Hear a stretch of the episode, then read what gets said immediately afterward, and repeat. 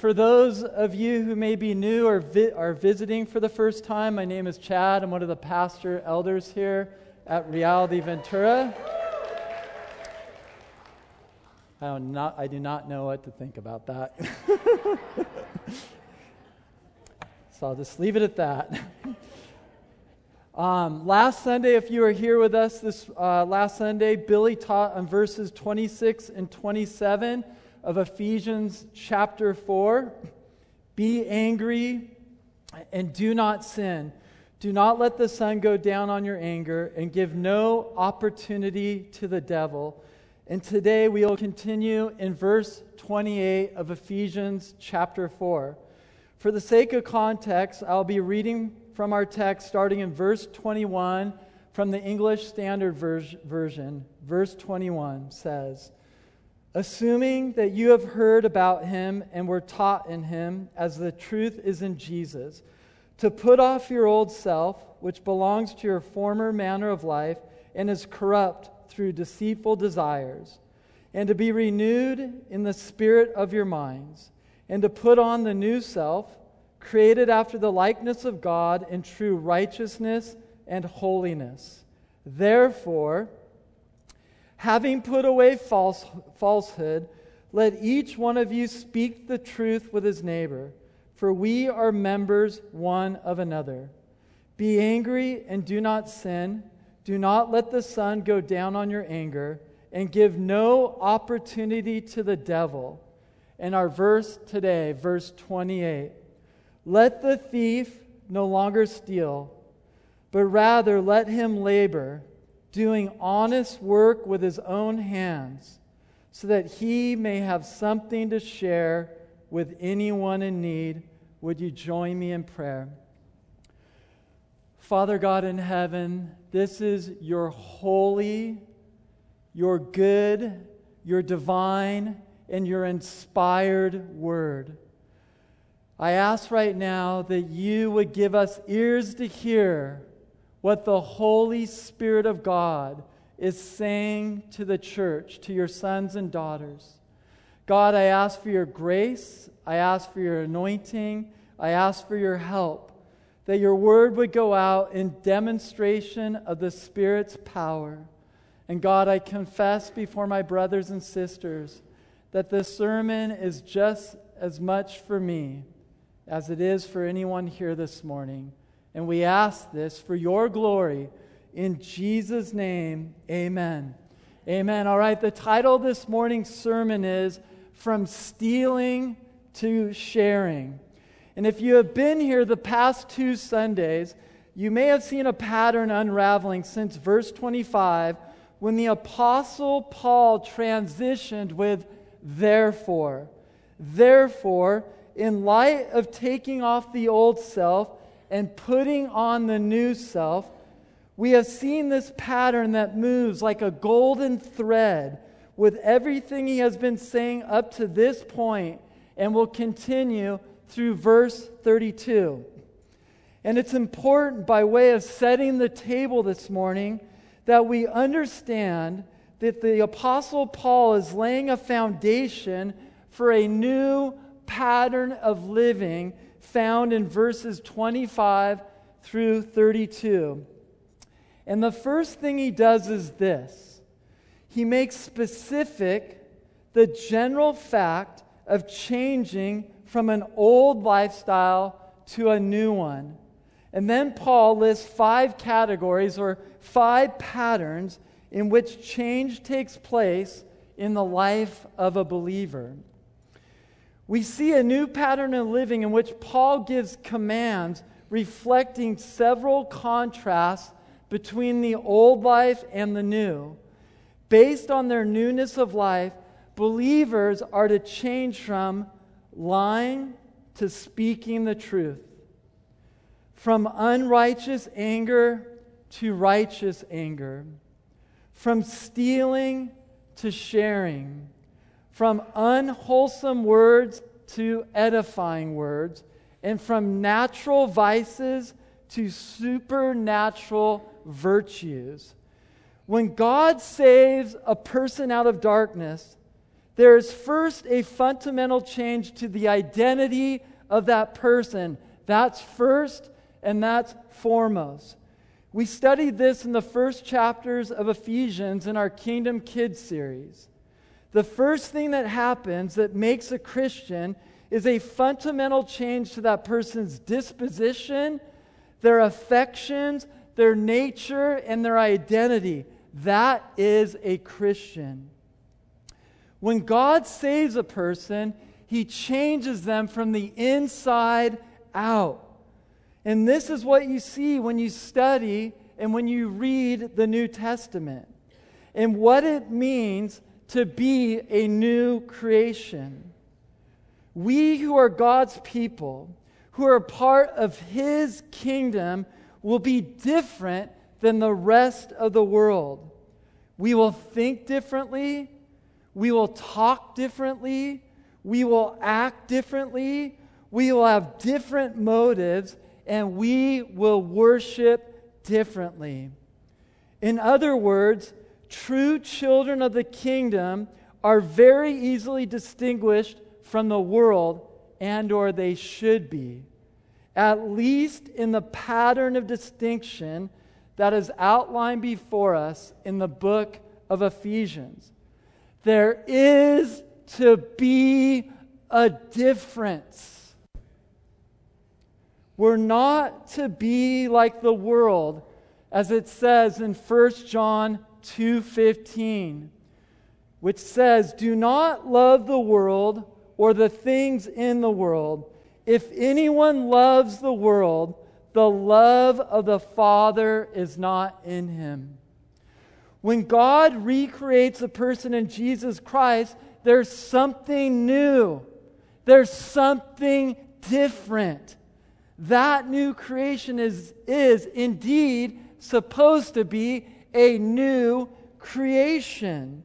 Again, a new identity, a new nature, new affections, new desires, new hopes, new thoughts with a new mind of Christ. And yet, also, let's remember that new creatures act like new creatures. God is not progressively making new creations out of believers. Believers are those whom He has already made new creations, as it says in 2 Corinthians 5:17.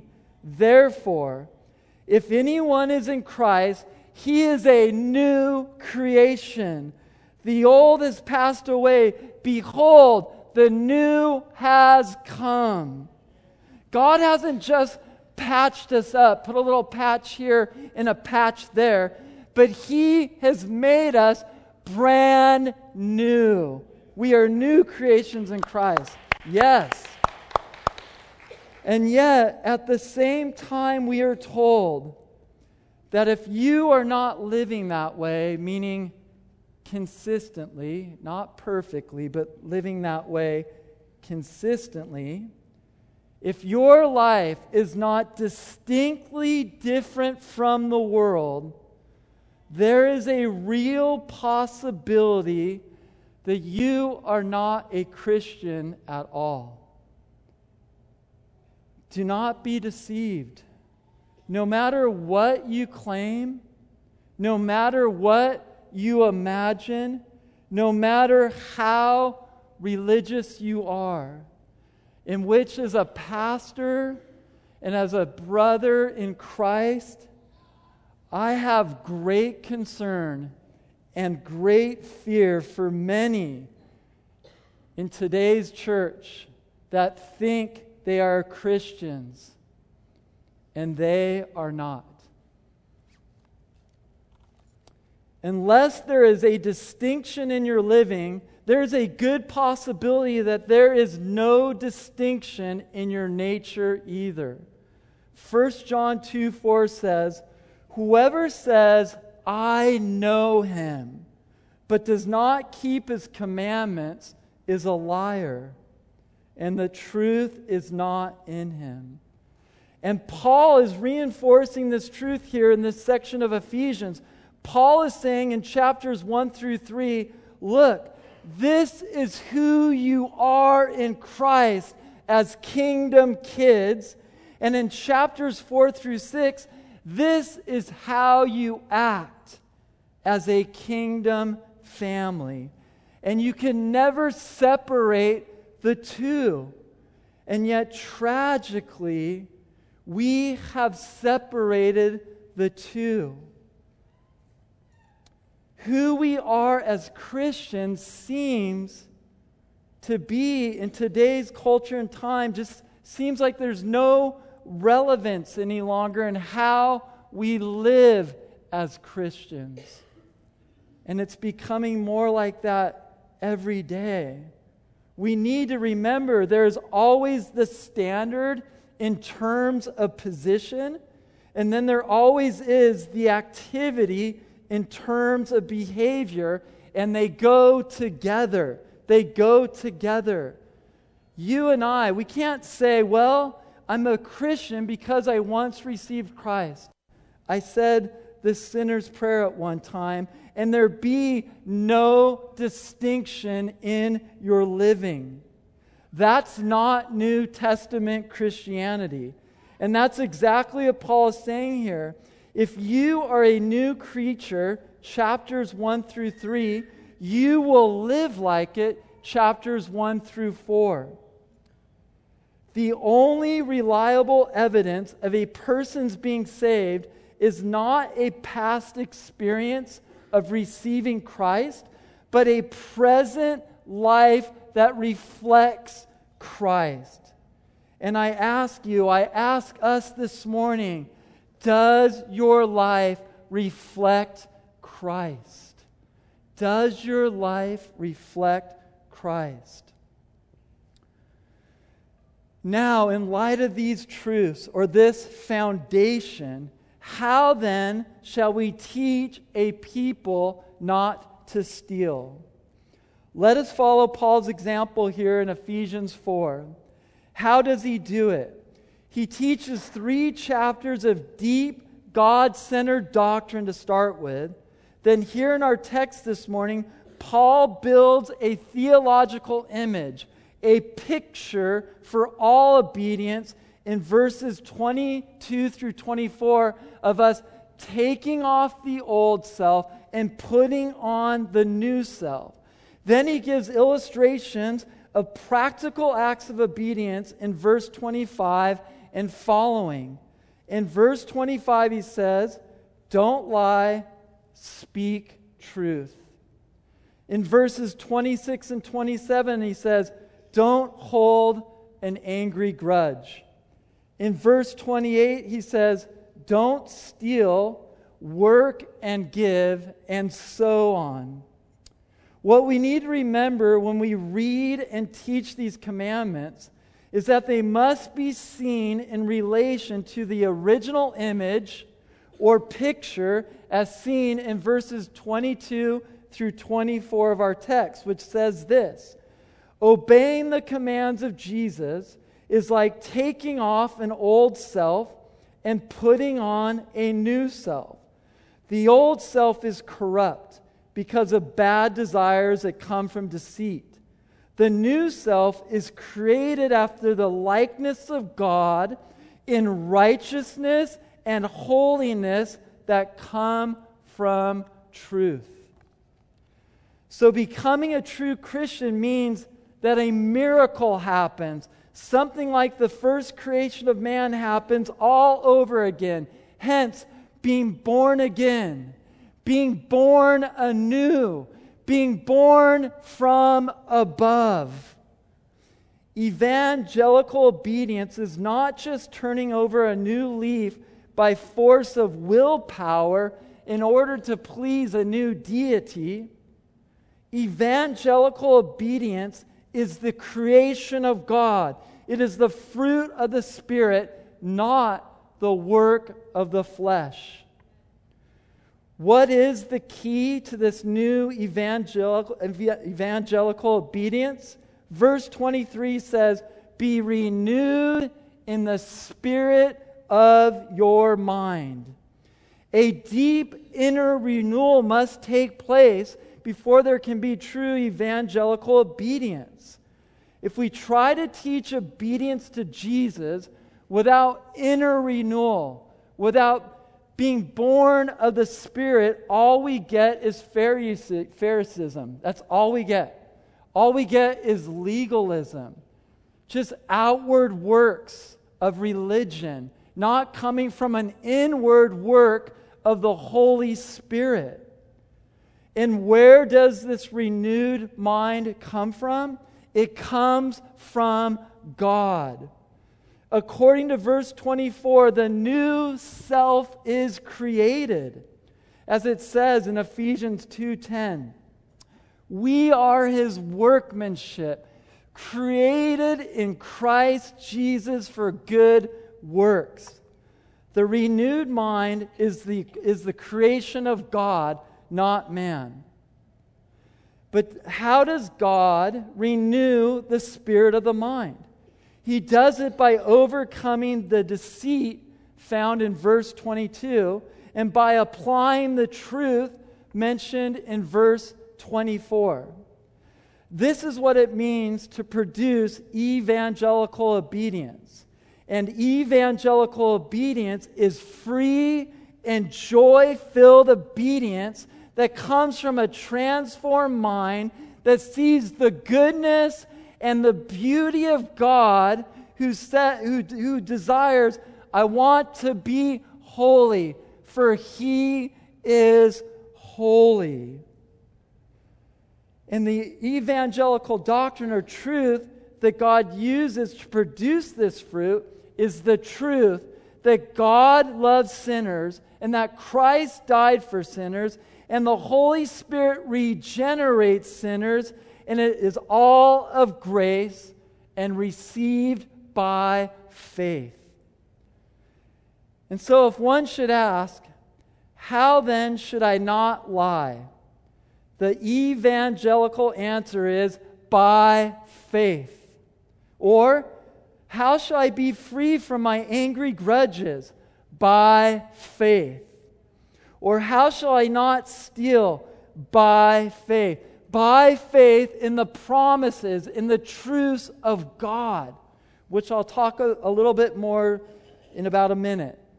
Yet, evangelical obedience says, I am crucified with Christ. It is no longer I who live, but Christ who lives in me. And the life I now live in the flesh, I live by faith in the Son of God, who loved me and gave himself for me. The point of all this is that when we come to verse 28, we must not forget, again, verses 22 through 24 of taking off the old self and putting on the new self in Christ. Because without verses 22 through 24, all we get out of verse 28 is legalistic capitalism. And that is not what we want. So let's look at verse 28 and take with us the image or picture of verses 22 through 24 and see what we find for our lives in this new pattern of living that we have been called to as believers in Jesus Christ. So now, in light of taking off the old self, and putting on the new self, we now come to the third change in the Christian's life from stealing to sharing. To begin, notice that verse 28 really has three commands. First, let the thief no longer steal. Second, but rather let him labor, working with his own hands what is good. Third, let the aim of this labor be so that he may have something to share with anyone in need. And so there's a progression here from an inferior to a superior way of life in Christ. First, you can steal in order to have. Second, you can work in order to have. Or third, you can work in order to give. The first two ways of life describe an illegal and a legal way of satisfying the drive of covetousness and greed. You can be driven by greed to steal, and you can be driven by greed to work. One is illegal, the other is legal. Both are sinful. That is why Paul doesn't stop there. Working in order to have is perhaps an American ideal. If you earned it, you should have it. But it is not a Christian ideal. The most radical thing about this text is that we are commanded to do all of our secular work with a view of meeting the needs of others. You can live to have either legally or illegally, or you can be a Christian filled with the Holy Spirit of God and live to give. So let's take these three commands as they come and then close with this revolutionizing thought that all the money you earn at your secular job is meant in some way by God to enable you to share with others in need. Just as the Abraham, Abrahamic covenant says in Genesis 12, that we are blessed to be a blessing. Every single one of us in this room, just due to the fact that we were born in America, one of the richest nations on the planet, we are blessed. And why are we blessed? So that we can be a blessing to others. So, first, our text, verse 28, simply repeats the eighth commandment Thou shalt not steal. And, or, let the thief no longer steal. Now, in view of verses 22 through 24, again, taking off the old self and putting on the new, what can we say about stealing and the Christian? Three things.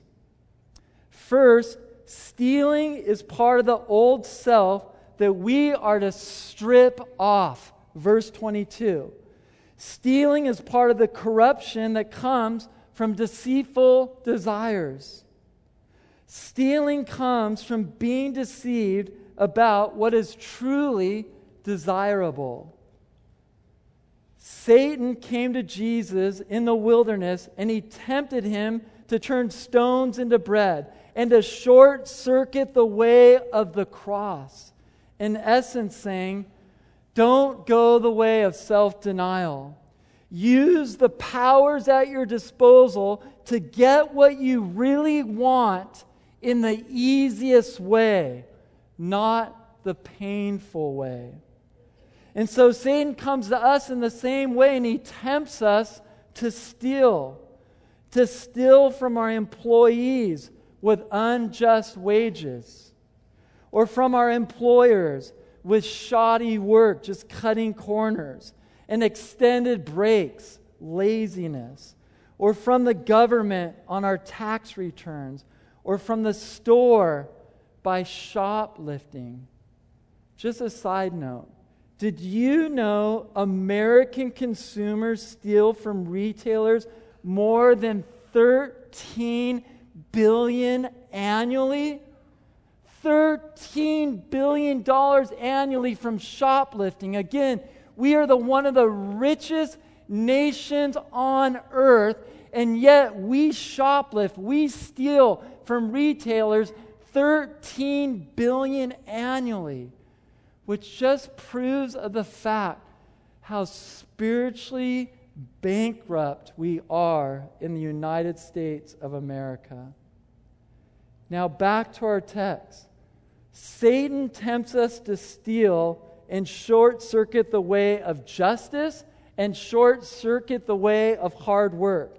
And then he lies and he says that the fleeting pleasure of possession is better than a hard day's work and a clear conscience and a love for other people, and those who are deceived steal.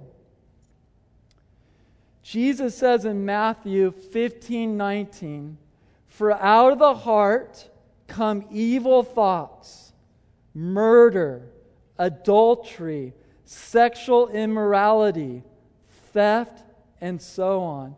Where does stealing come from?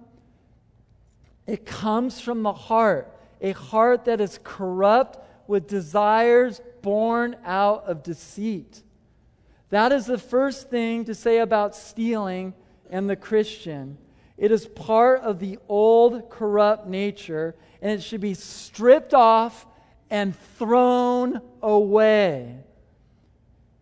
The second thing we can say about stealing is that stealing can be forgiven. Can I get an amen? Stealing can be forgiven. Verse 28 says, let the thief, literally, him who steals, no longer steal.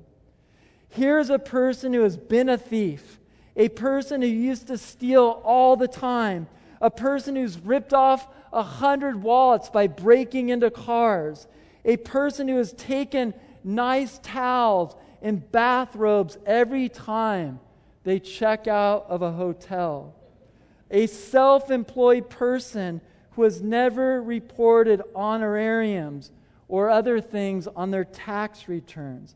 And Paul says there is hope for this thief. He can be forgiven in Christ Jesus.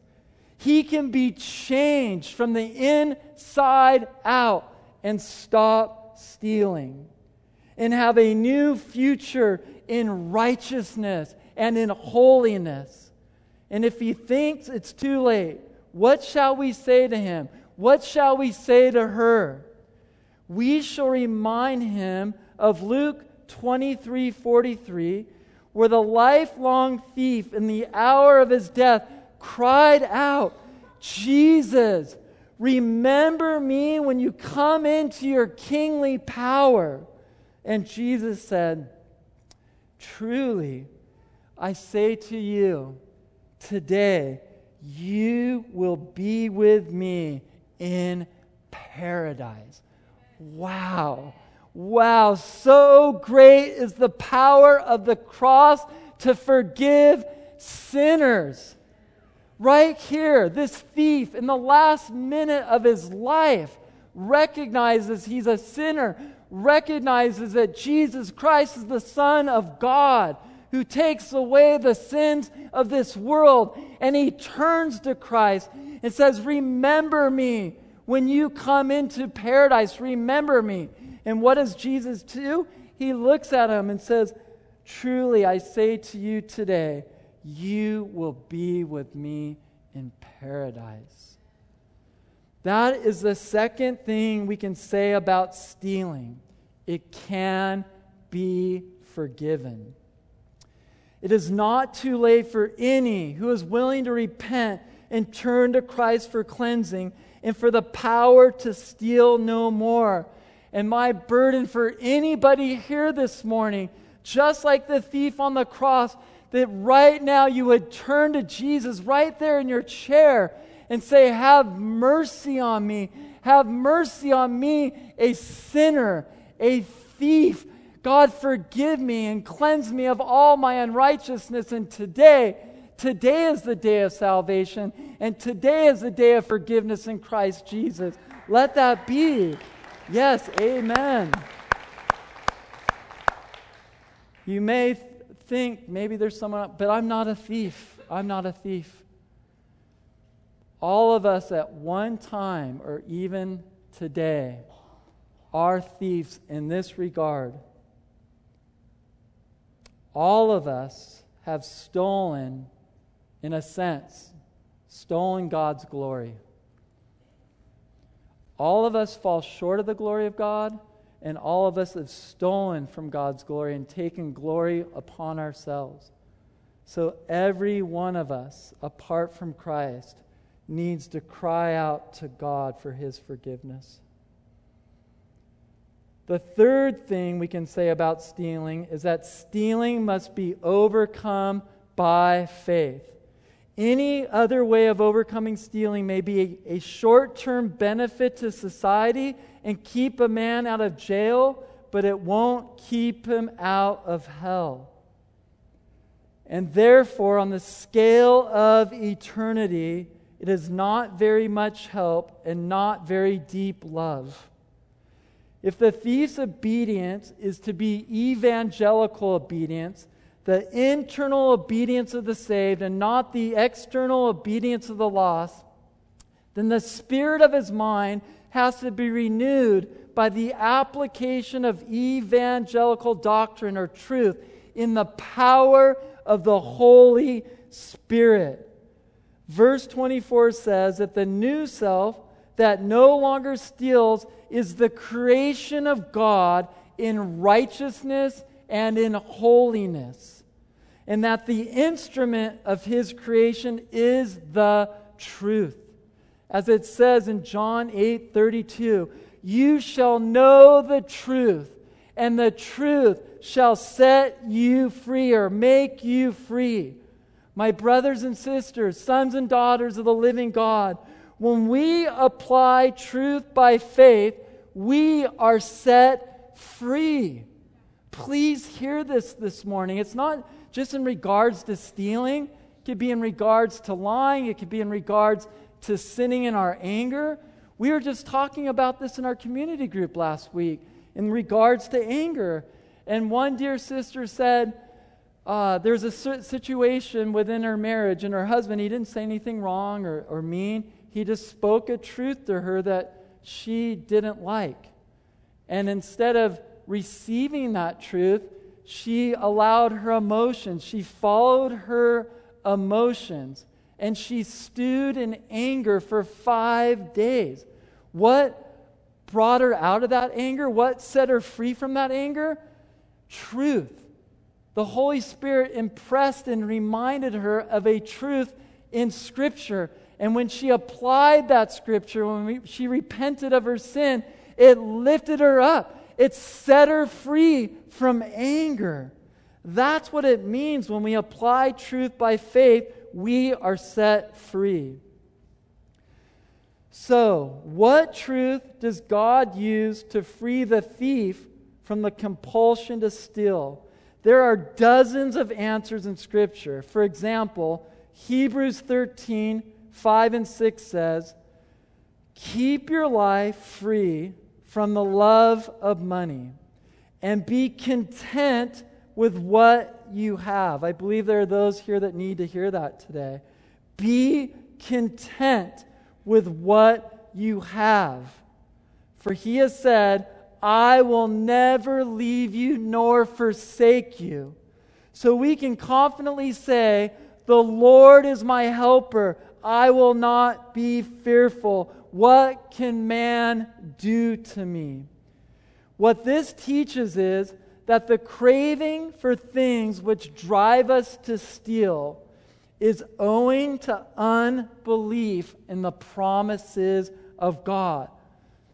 The Lord, who owns all the cattle on a thousand hills, who has the wisdom to design the DNA and the Milky Way, who rules the world down to the feeding of little birds, and who did not spare his own son, that Lord of Lords, that King of Kings, has promised his people, he has promised you today, I will never leave you nor forsake you.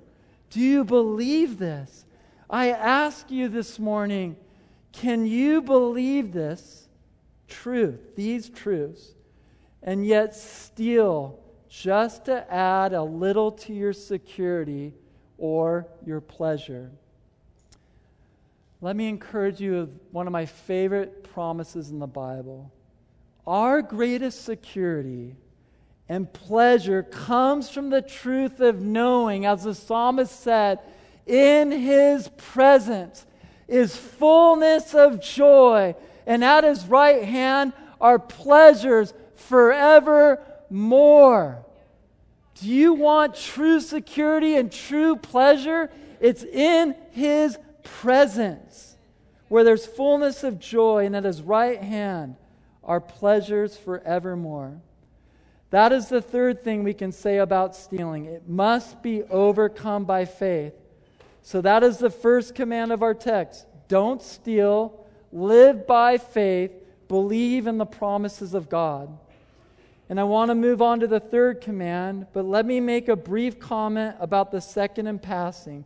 The second command of verse 28 is, But rather let him labor, doing honest work with his own hands, what is good. Two simple observations. One is that God has ordained work, not stealing, as a way of getting what we need. And work is not the, a curse. Believe it or not, work is not a curse. You may feel that way at at times. But remember, Adam was put in the garden to tend it before the fall. It's boredom and frustration and futility in work. These are the curse of our fallen age. But work itself is a gift of God. How could it be otherwise since God is the greater, greatest worker of all, and we are created in God's image? The other observation from the second command in verse 28 is that the work we do for a living should be the doing of something good. The ESV is not quite accurate here. It literally says, Let him, the former thief, labor, doing honest work with his own hands, the good. God is not indifferent to what you do for a living. You belong to him first. He is your main boss, and you will give an account to him of how you spent your working life. So do an honest day's work as unto the Lord. And the text says also, instead of stealing, work. But it doesn't just say work as though any and all work is acceptable for the Christian. It says perform the good.